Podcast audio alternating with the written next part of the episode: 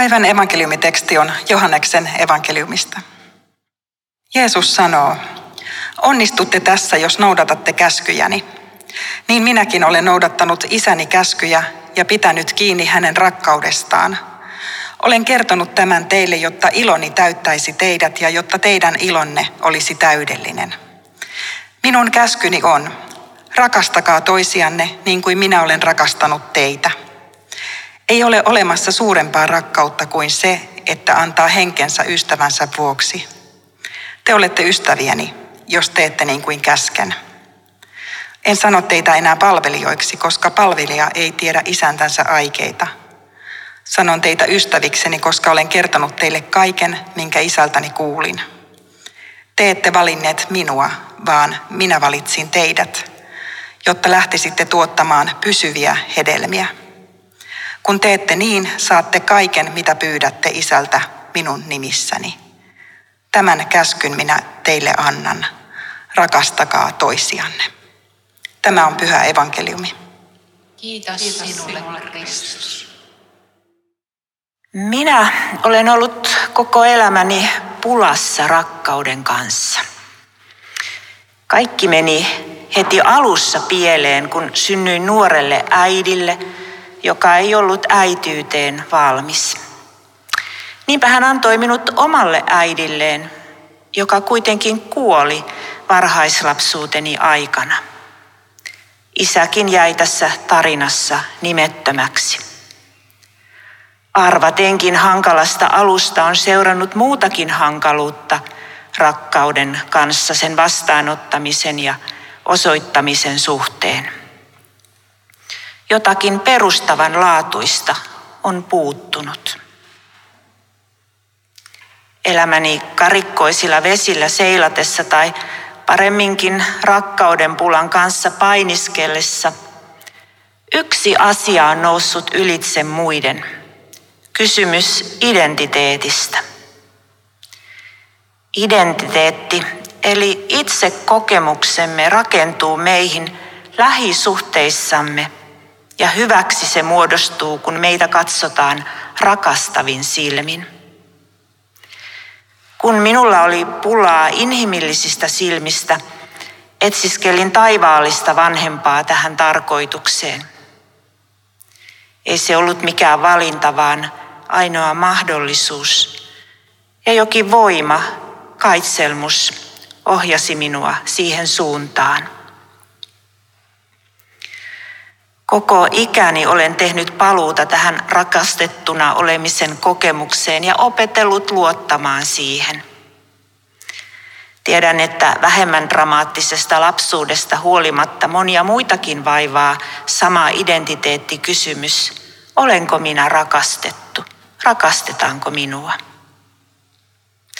Rakkaudesta on pulaa, varsinkin sellaisesta, joka näkee arvoni silloinkin, kun en anna siihen aihetta. Todellinen rakkaus ei tuhoudu, kun minä olen vihainen tai muiden kielteisten tunteiden vallassa ja toimin väärin. Rakkaus voi kyllä asettaa rajoja, mutta ei näe minua kokonaan pahana silloinkaan, kun teen pahojani. Hyvät vanhemmathan toimivat näin, rakastavat vaikka rajaavat. Kysymys identiteetistä on sisään kirjoitettu päivän evankeliumiin. Kyse on pysymisestä, rakkaudessa pysymisestä.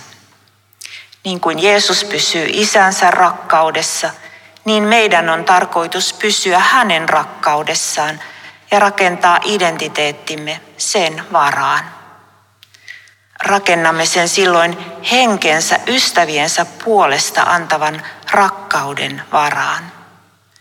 Meitä on rakastettu ristille asti. Vaikka meidän ihmisten pahuus löi naulat Herran käsiin ja jalkoihin, hän ei kostanut, ei syyttänyt, ei syyllistänyt, ei puolustautunut, ei tuhoutunut. Hän otti päällensä ja kantoi omassa ruumiissaan sen kaiken vihan, mitä ikinä hänelle osoitimme. Toisin sanoen, hänen rakkautensa ei tuhoutunut meidän pahuuteemme. Koko kristin usko rakentuu tämän uutta luovan tapahtuman ympärille, että rakkaus on vihaa ja pahuutta voimakkaampaa. Identiteettimme rakentuu oikein ja lujaksi vain sellaisen rakkauden kokemuksen varassa. Ja siinä pysyminen on ensiarvoista. Pysykää, pysykää, pysykää. Toisin sanoen, palatkaa aina uudestaan ja uudestaan tähän kokemustodellisuuteen, kun kielteiset elämän kokemukset ja itsesyytökset horjuttavat teidät siltä pois. Ei ole vähäarvoista, millaisesta suhdepeilistä identiteettiä me peilaamme. Inhimilliset suhteemme ovat aina, kuten hyvin tiedämme, vajaita ja jättävät meidät hämmentyneiksi, kenties vihaiseksi ja pettyneiksikin. Sen lisäksi, että ne tarjoavat meille aika ajoin suuremmoisia rakastetuksia hyväksytyksi tulemisen kokemuksia. Mutta juuri niiden ristiriitaisesta tai sanokaamme inhimillisestä luonteesta johtuen tarvitsemme myös jumalallista peiliä, johon katsoessa muistamme taas syvimmän totuutemme itsestämme. Päivän evankeliumi ilmaisee sen sanoilla, minä valitsin teidät. Olemme valittuja, Jumalalle rakkaita ja kallisarvoisia. Silloin kun maailma jättää meidät valitsematta, tai vaikka vanhemmat niin kuin minulla, tai kun tulemme hylätyiksi ja torjutuiksi, yksi valinta kuitenkin säilyy. Jumalan ja luojamme valinta. Mutta voi, miten vaikea siihen on luottaa, koska inhimillisten suhteidemme traagisuus uhkaa niin kipeästi romuttaa itsekokemuksemme ytimen. Pysykää, pysykää, pysykää. Minä valitsin teidät. Tunteemme vievät meidät helposti katkeruuteen, masennukseen, epätoivoon sekä reagoimaan ja toimimaan niistä käsin. Osaamme myös itse pilata omat ihmissuhteemme ja asiamme sillä tavoin.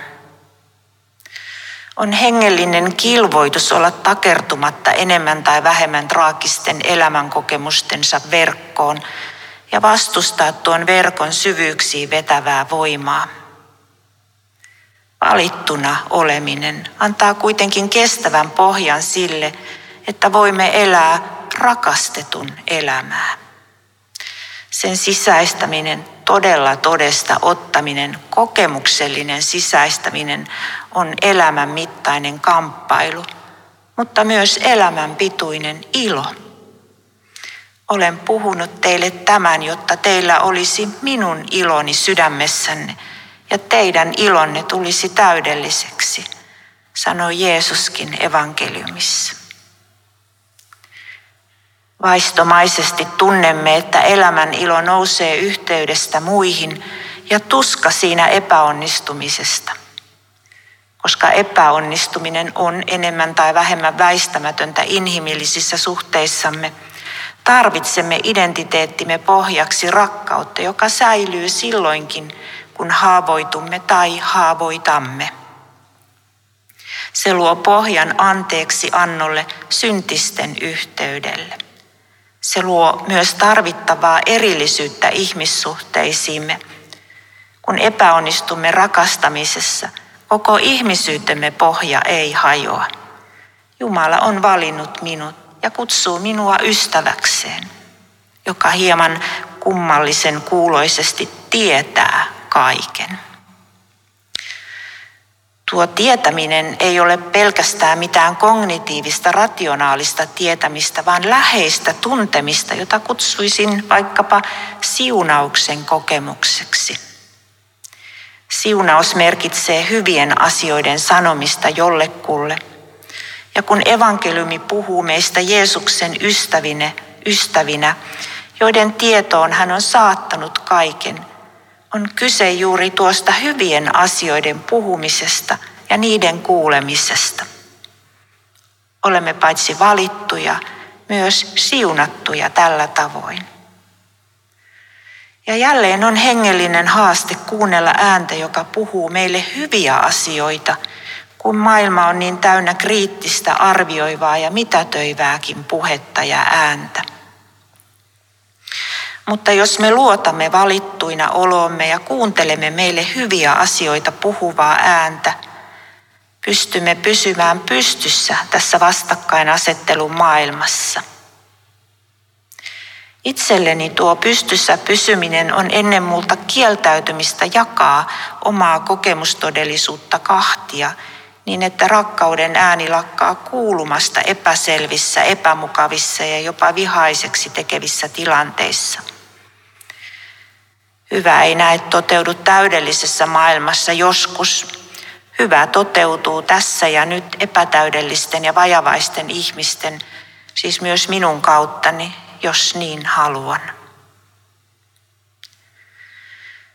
Silloin voimme myös lähteä liikkeelle ja tuottaa hedelmää, joka pysyy. Hedelmä kypsyy aidon identiteetin varassa, sellaisen, joka ei kaadu ihmissuhteittemme kömpelyyteen ja puutteisiin. Luottamuksessa valittuna, rakastettuna oloon voimme olla siunauksen ihmisiä – niitä, jotka kuulevat hyvän puheen ja puhuvat myös, myös itse hyvää vaikeissakin tilanteissa, joissa yhteiselo ja ymmärrys uhkaa sortua vastakkainasetteluun. Meidän ei tarvitse olla, emmekä tietysti voikaan olla täydellisiä. täydellisiä. Täydellisyyshakuisuus ei luota rakkauteen, joka rakastaa meitä virheitämme syvemmälle ja näkee puutteitamme kauemmaksi. Myötätunnon Jumala ei näe syntejämme. Hän näkee haavamme ja niistä johtuvan heikkoutemme.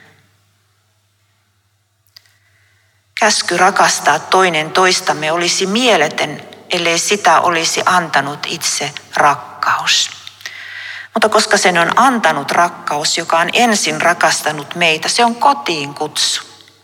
Rakastakaa toisianne niin kuin minä olen rakastanut teitä.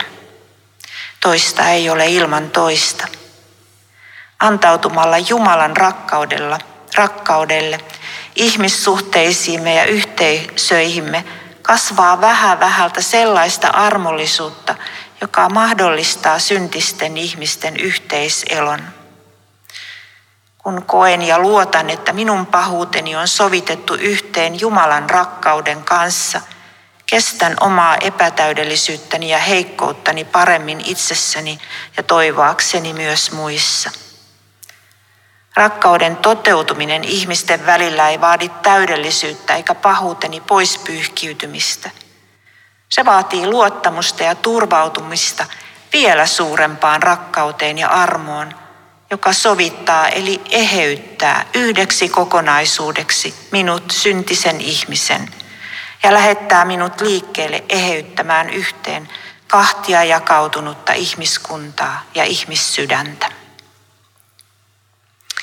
Tesee-laulu, jonka sanat englanniksi puhuttelevat minua, ovat rukouksenamme nyt. Jesus Christ, inner light, do not let my darkness speak to me. Jesus Christ, inner light, let me welcome your love.